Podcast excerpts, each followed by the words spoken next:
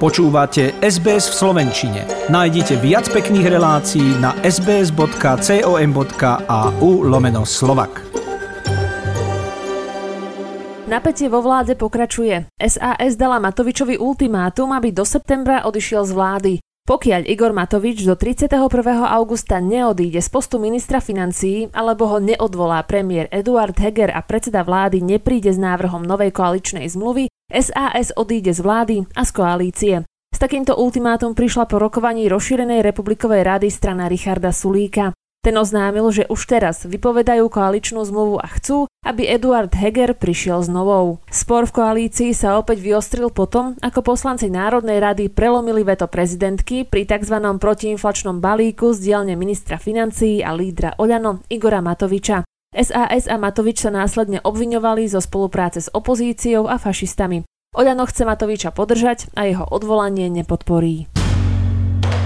Ľudia s nižšími dôchodkami by sa mali v jeseni dočkať vyššej peňažnej pomoci. Minister práce Milan Krajniak plánuje navrhnúť tzv. 14. dôchodok. Valorizácia podľa neho prináša výrazný náraz najmä ľuďom s najvyššími dôchodkami. Seniori však s návrhom spokojní nie sú a trvajú na mimoriadnej valorizácii. Jednota dôchodcov neustále požaduje zaradenie seniorov do vládnej pomoci. Žiada mimoriadnú 8% valorizáciu dôchodkov ešte v tomto roku. Poukazuje na to, že viac ako milión dôchodcov sa tiež podieľa na zvýšenom výbere daní. Vláda hľadá spôsob, ako zapojiť do diania na Slovensku rodákov žijúcich v zahraničí. Podľa zámeru vlády by schopnosti krajanov v rôznych kútoch sveta mohli pomôcť Slovensku stať sa atraktívnou krajinou. Vláda chce na tieto aktivity vyčleniť milióny eur.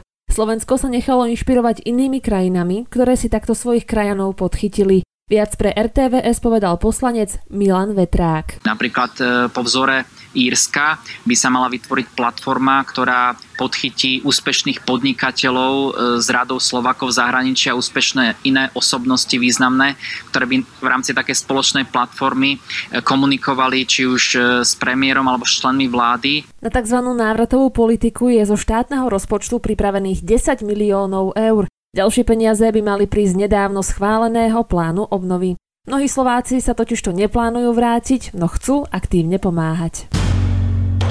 Od začiatku leta bude cestovanie vlakom drahšie. Železničná spoločnosť Slovensko upravila najmä zľavy. Najväčšie zdražovanie pocítia cestujúci v prvej triede.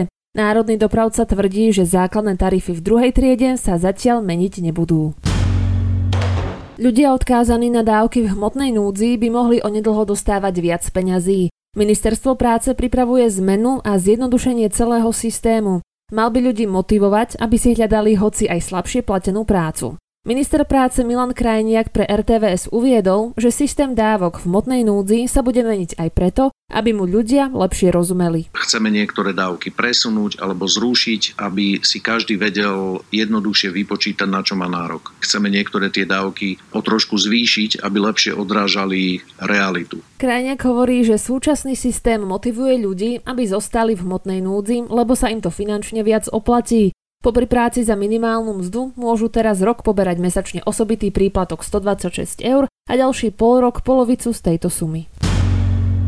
Ministerstvo zdravotníctva zvažuje zavedenie očkovania aj v lekárniach. Avizuje to v súvislosti s novelizáciou zákona o liekoch a zdravotníckých pomôckach. Ešte v máji informoval prezident Slovenskej lekárnickej komory Ondrej Sukeľ, že lekárnici sú na to pripravení. V prvom kroku by išlo o očkovanie proti chrípke.